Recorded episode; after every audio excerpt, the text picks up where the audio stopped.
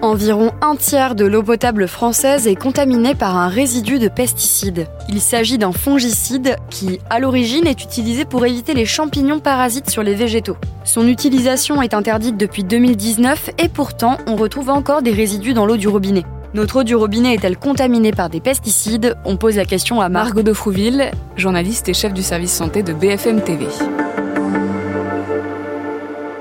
Il s'agit principalement en fait de résidus du chlorothalonil. C'est un pesticide qui est utilisé depuis 1970 et interdit en principe en Europe depuis 2019. L'étude de l'ANSES, faut bien le préciser, a été menée en 2020 et 2021, donc peu après l'interdiction. Mais on voit que les filières de traitement euh, conventionnels ont beaucoup beaucoup de mal à s'en débarrasser puisque sur les 300 échantillons d'eau analysés dans une centaine de départements, on en a plus de la moitié, 57%, qui présentent ces résidus et dans un plus d'un tiers des cas à des taux qui dépassent le seuil réglementaire de 0,1 microgrammes par litre. On est même à 4 ou 5 fois ce seuil, par exemple en Ile-de-France. Et est-ce que c'est dangereux? Alors la molécule de chlorothalonil en elle-même est considérée comme cancérogène probable par les autorités sanitaires européennes et associée à l'apparition de tumeurs du rein sur des animaux de laboratoire. Mais là, on parle de métabolites, c'est-à-dire de résidus de cette substance. En janvier 2022, l'ANSES avait classé ce métabolite pertinent, c'est-à-dire potentiellement problématique. En vrai, faute de données scientifiques précises, on ne sait pas vraiment quel est l'effet du résidu aux doses qui ont été relevées dans l'eau.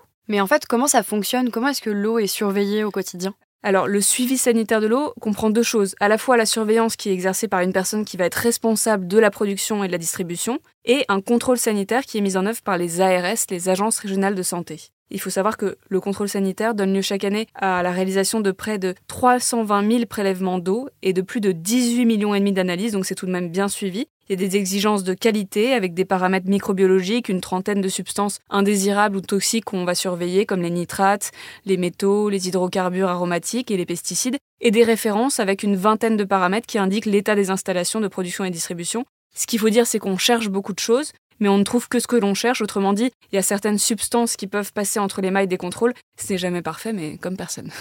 Si ce résidu est encore présent dans l'eau 4 ans après son interdiction, comment faire pour limiter sa présence dans l'eau du robinet? Alors c'est pas évident et surtout ça coûte cher puisque à Lausanne en Suisse, le service de l'eau a testé plusieurs traitements pour éliminer ce résidu dans ses captages d'eau et le coût pour euh, l'éliminer totalement entraînerait une hausse du prix du mètre cube d'eau de 75% contre 15% pour les autres pesticides. Merci d'avoir écouté ce nouvel épisode de la Question Info. Tous les jours, une nouvelle question et de nouvelles réponses. Vous pouvez retrouver ce podcast sur toutes les plateformes d'écoute, sur le site et l'application BFM TV. À bientôt!